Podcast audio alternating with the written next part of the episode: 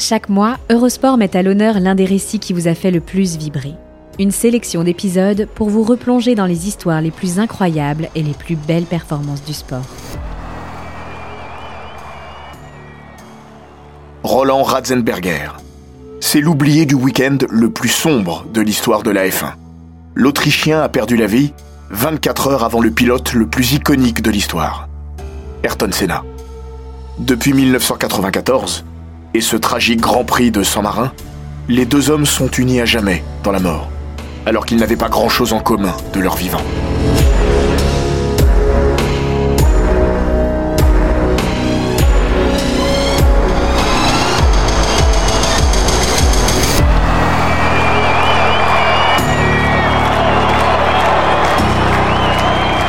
Bienvenue dans les grands récits d'Eurosport.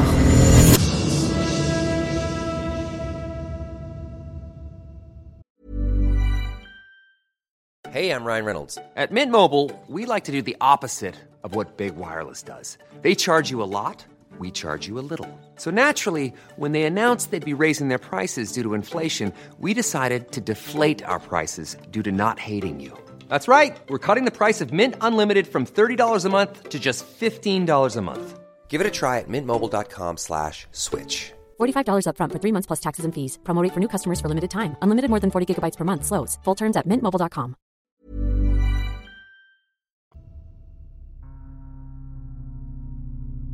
C'est une journée d'une tristesse infinie, dont il ne reste aucune trace, sinon dans les mémoires de ceux qui y ont pris part. 7 mai 1994, Salzbourg, cimetière de Max Glan. Devant la pierre tombale de Roland Ratzenberger, où est inscrite l'épitaphe Il a vécu pour son rêve, ils ne sont qu'une poignée à rendre un dernier hommage aux disparus. Les proches du pilote sont là, évidemment. Les amis sont rassemblés autour du cercueil du défunt également. David Brabham, Johnny Herbert ou encore Heinz Harald Frenzen. Les compatriotes enfin, Karl Wendlinger et Gerhard Berger. Et puis il y a Max Mosley, le président de la Fédération internationale de l'automobile. Le Britannique a renoncé à traverser l'océan pour l'hommage mondial rendu à celui qui était une légende de son vivant et fait désormais partie de la caste des éternels, Ayrton Senna. Non, comme les quelques pilotes présents à Salzbourg ce jour-là, Mosley est resté de ce côté-ci de l'Atlantique pour saluer la mémoire d'un oublié, Roland Ratzenberger. Ratzenberger, c'est le mort d'avant, le malheureux que tout le monde a rangé dans un coin de sa mémoire, sans savoir dans quel tiroir il peut bien errer. Son visage, aujourd'hui, reste une énigme pour le commun des mortels, parce que recouvert par le voile de l'oubli et l'aura incomparable d'Ayrton Senna, qui n'a que peu d'égal dans l'histoire du sport.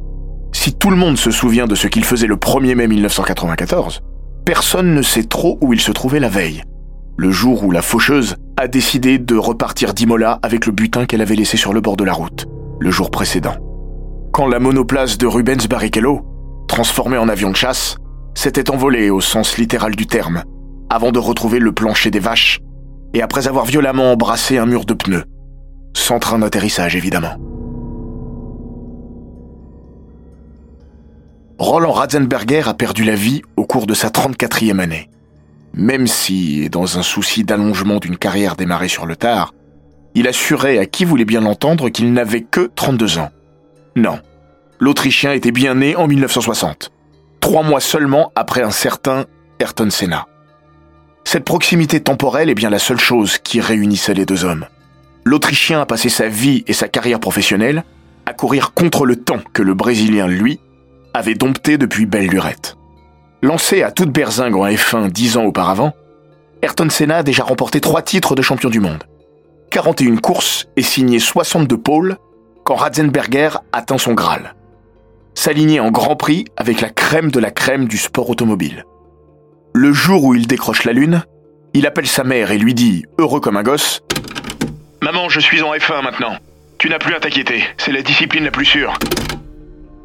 Ratzenberger n'est pas un fils de bonne famille, et celle-ci ne goûte guère aux aspirations du fiston. Son père n'a aucune appétence pour le sport auto, et aurait franchement préféré voir son rejeton suivre une voie professionnelle rangée mais il n'a jamais tenté de dissuader le jeune Roland qui ne poursuivait qu'un rêve, piloter. L'Autrichien se paye son premier kart à 16 ans, avec son argent. La route d'Interlagos, où il participera à son premier Grand Prix en mars 94, n'est pas semée d'embûches. Elle ressemble à un chemin de croix. Et pourtant, ambition en bandoulière, le natif de Salzbourg croit en son étoile. De sa formation d'ingénieur mécanicien à la Formule 1, le pilote se faufile par tous les chemins de traverse possibles au cours de la décennie qui va le mener vers la discipline reine. Formule Ford dès 1983, Formule 3 britannique, championnat du monde de voitures de tourisme ou encore endurance au Japon, où il devient une petite célébrité locale, Ratzenberger trace son chemin et ira même jusqu'à participer aux 24 heures du Mans, dont il accrochera la cinquième place en 1993. Sa réputation finit par attirer les sponsors et lui ouvre enfin les portes du grand monde. L'écurie Simtech Ford, à la robe violette et aisément identifiable par l'un de ses sponsors, la chaîne MTV, fait également ses débuts en F1 en 1994. Simtech, c'est l'autre visage de la Formule 1 des années 90. De l'artisanat à peu de coûts et à l'huile de coude. Fondée par Nick Worth et Max Mosley en 1989, elle n'est plus la propriété que du premier nommé quand elle débute en F1, cinq ans plus tard. Avec une surface financière représentant à peine 15% de celle de la surpuissante Williams Renault, sacrée chez les pilotes et les constructeurs depuis deux ans, et qui vient de recruter Ayrton Senna pour remplacer Alain Prost. Simtech sait que sa saison inaugurale ne ressemblera pas à un long fleuve tranquille. Ratzenberger s'en fiche comme de son premier Noël. Lorsque l'opportunité se présente à lui, il n'hésite pas. Jean-Marc Gounon, pilote tricolore, aurait dû débuter le championnat du monde aux côtés de David Brabham, fils de Jack. Il n'en sera rien. Un peu court financièrement, il doit passer son tour. Roland s'engouffre dans la brèche il signe un contrat pour 5 courses avec la seule écurie du plateau dont le propriétaire, Nick Worth, est aussi le designer, à 28 ans. Comment Ratzenberger l'a convaincu qu'il était l'homme de la situation? Grâce à ses dollars et ses sponsors, évidemment. Mais pas seulement. Worth racontera Je n'imagine pas beaucoup de patrons d'écurie être impressionnés par un pilote comme Roland. Lui m'a montré ses qualités de pilotage au volant d'une Ford Fiesta qu'il avait louée. J'ai eu la frousse de ma vie. Doublé d'un coup de foudre. David Brabham, son éphémère coéquipier, est également vite séduit par Ratzenberger. Lui est fils de triple champion du monde. Et s'il s'est découvert une passion pour la vitesse sur le tard, a eu moins de soucis à monter dans un baquet de F1. Il y parvient en 1990 avec l'écurie Brabham. D'ailleurs, ce dernier se remémore Rien ne lui a été donné. Il n'a jamais vraiment été aidé par ses parents. D'ailleurs, son père n'avait pas envie de le voir piloter. Alors Roland s'est débrouillé tout seul. Roland Ratzenberger ne tire aucune fierté ni rancœur de cette situation, mais une source de motivation. Brabham se souvient encore. Pour moi, c'était le pilote idéal pour Simtech. Il était en forme physiquement, présentait bien, et il était armé d'un large sourire. Il n'y avait pas une once de méchanceté en lui. Il était très charmant et très drôle. Tout le monde l'aimait bien. Il était rapide dans la voiture, et il la comprenait parfaitement. C'était un apport considérable. L'histoire de Ratzenberger avec la F1 commence au Brésil. Par un faux départ. Ou pour être précis, pas de départ du tout. 28 voitures et 14 écuries sont sur les dents. 26 places sont disponibles sur la grille. Roland the Rat, surnom hérité d'une émission de télévision anglaise qui le suit depuis près d'une décennie, ne signe que le 27e chrono. Seul Paul Belmondo a fait moins bien. Son coéquipier David Brabham, qualifié en 26e position, à plus de 5 secondes du Paul Ayrton Senna, termine 12e. 4 tours derrière le vainqueur et futur champion du monde, Michael Schumacher. Simtech est là où on l'imaginait, en fond de grille, et même au-delà, ce dont Roland Ratzenberger ne peut se contenter. 15 jours plus tard, le F1 traverse le Pacifique pour y disputer le Grand Prix éponyme, à Haïda, un circuit que l'Autrichien connaît pour l'avoir arpenté durant sa carrière nippone. Cette fois, c'est la bonne. Il passe le cut. Son rêve est accompli. Dernier qualifié à 6 secondes de Senna, il terminera la course à la 11e place. Loin, très loin de la Benetton de Schumi. Mais l'essentiel est ailleurs. 11 ans après avoir donné son premier coup de volant en Formule Ford, il a fini un Grand Prix de F1. Ce sera la seule fois de sa vie. L'autodrome Enzo et Dino Ferrari est un circuit à part. Pas seulement parce qu'il se court dans le sens inverse des aiguilles d'une montre, mais par ses courbes rapides et ses vallons. On s'ennuie rarement à Imola. On aurait aimé pour une fois qu'il en fût autrement. Il n'en sera rien. La F1 s'apprête à vivre le pire week-end de son histoire, dont Rollo Ratzenberger sera l'un des acteurs principaux. L'épouvantable accident de Barrichello. La Jordan bloquée s'envole sur le vibreur, passe au-dessus des pneus, tape le grillage et s'immobilise après deux tonneaux. Dans un premier temps, les commissaires interviennent brutalement. Le jeune Brésilien est inconscient, la voiture a tapé à 250 km heure. Rubens Barrichello est déjà sorti d'affaire quand le week-end tourne au drame. Le Brésilien quitte l'hôpital au lendemain de son effroyable vol plané, apéritif d'un banquet funèbre. Sa Jordan et lui ne participent évidemment pas à la séance de qualification du samedi. Il n'y aura donc qu'un seul éliminé à l'issue de cette seconde séance. Les Simtek de Brabham et Ratzenberger sont menacés, comme toujours. Mais les deux monoplaces motorisées par Ford possèdent a priori un avantage sur la Pacifique Ilmore de Belmondo. Ratzenberger veut tout de même assurer le coup.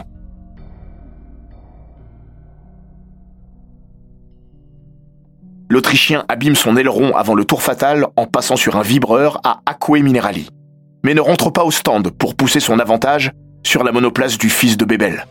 À 315 km/h, il s'engage dans la courbe Villeneuve. Manque de peau, l'aileron esquinté a décidé de se faire la malle. La monoplace ne répond pas au coup de volant du rookie autrichien. Et la Simtech termine sa course dans le mur. Plein fouet.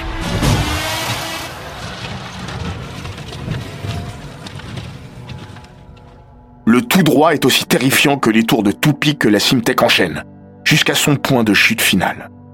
Durant de trop nombreuses secondes, la monoplace numéro 32, complètement désossée et avec deux roues de moins, tourne sur elle-même jusqu'à la Tosa, comme on danserait avec la mort. Quiconque se souvient de ce début de samedi après-midi n'a pu oublier le plus terrible.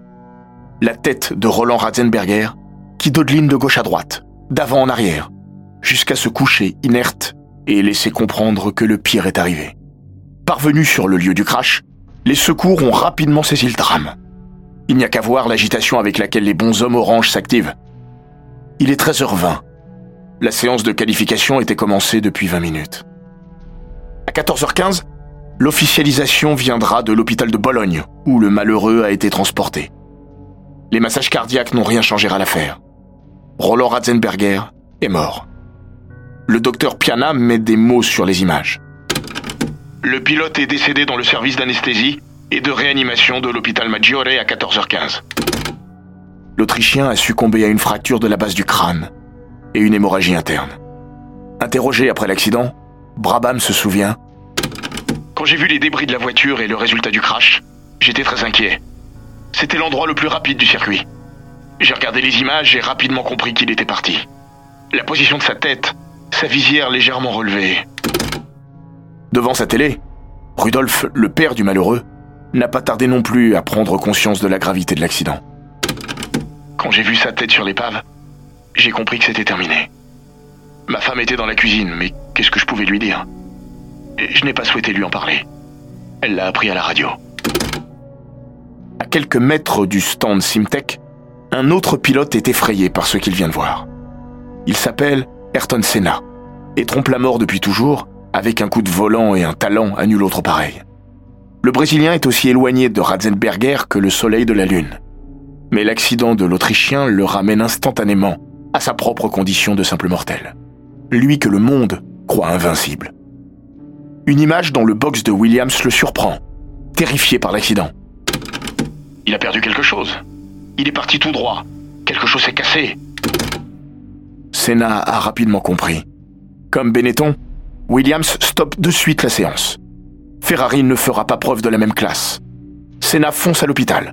Le Brésilien et son magnétisme ne sont pas de taille à lutter avec la mort. C'en est fini. Pour la première fois depuis 12 ans, et Riccardo Paletti au Canada, un pilote de F1 s'est tué un week-end de Grand Prix. Dans 24 heures, ils seront deux. Nick Worth, dans les colonnes du Guardian, expliquera quelques semaines après le drame. Je n'oublierai jamais, jamais, voir Roland étendu sur la pelouse et recevant un massage cardiaque. Votre corps se comporte de drôles de manière dans ce type de situation. Vous ne fonctionnez plus comme une personne normale. Vous perdez littéralement le contrôle. Vos jambes deviennent de la confiture et vous avez envie de vomir. Pas en raison de ce que vous voyez, mais en raison des émotions qui vous submergent. Quand la monoplace a été rapportée sur un camion, je voulais pas la regarder. J'ai dû me forcer. Il y avait un trou immense sur le côté du châssis causé par la roue avant gauche. L'impact avec le mur avait été si sévère que la roue avait traversé le châssis jusqu'à Roland. Jeune retraité, Alain Prost commentait la course pour TF1. Il se souvient. Des mots de Sénat le matin même dans un tour de reconnaissance filmé et débuté par un Bonjour Alain. Tu me manques. Comme si, avant le destin funeste qui l'attendait quelques heures plus tard, le Brésilien voulait enterrer l'âge de guerre et dire adieu à son meilleur ennemi. Comme on l'a dit en fin d'année, à partir du moment où on n'est plus vraiment rivaux sur la piste, il n'y a aucune raison qu'on ne soit pas copains, euh, sinon amis, mais peut-être même amis dans le futur, on ne sait jamais. Vingt ans plus tard, et dans les colonnes du Monde, Prost est revenu sur ses heures sombres. Je ne l'avais jamais vu autant perturbé et préoccupé par la sécurité des pilotes en général. Ça correspondait à son état d'esprit du moment. Il semblait bien différent de celui que j'avais connu quand moi je courais encore six mois plus tôt. Quelqu'un de plus fragile, beaucoup moins serein. Avant, on avait l'impression que rien ne pouvait détruire Senna. Et puis là, d'un coup, on sentait qu'il était un peu moins bien.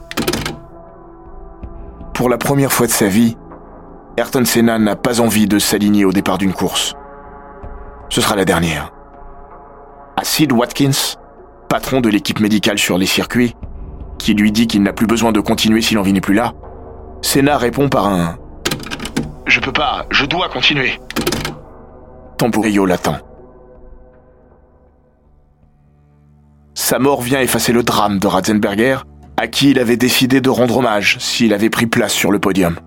Quand Senna sera extirpé de sa voiture, il ne restera qu'une chose dans son baquet. Le drapeau autrichien qu'il avait emmené avec lui, pour saluer la mémoire d'un type qu'il connaissait à peine, qui n'avait pas grand-chose à voir avec lui, sinon de poursuivre son rêve, au prix de sacrifices que lui-même n'avait pas eu à consentir. Mosley, en 2014, au moment de célébrer les 20 ans de ce tragique week-end, se rappellera. Roland a été presque oublié. Quand je parle aux gens, je ne parle jamais du week-end où est mort Ayrton. C'est toujours Ayrton et Roland. Je ne veux pas oublier. Et je ne veux pas que les gens oublient Roland.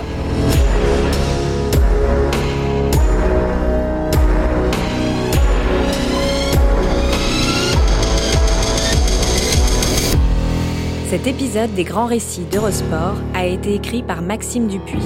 Il est raconté par Florian Bayou, monté par Jean-Gabriel Rassa et produit par Bababam. N'hésitez pas à vous abonner, commenter, partager et noter ce podcast sur Apple Podcast, Google Podcast, Castbox, Spotify, Deezer et toutes les plateformes audio.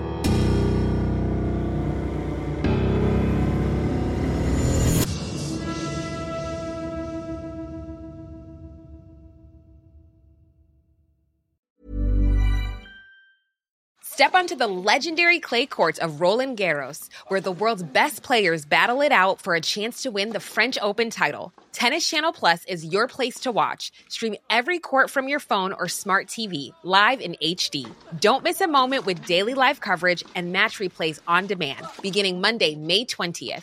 Be there for all the unforgettable moments. Stream now with Tennis Channel Plus.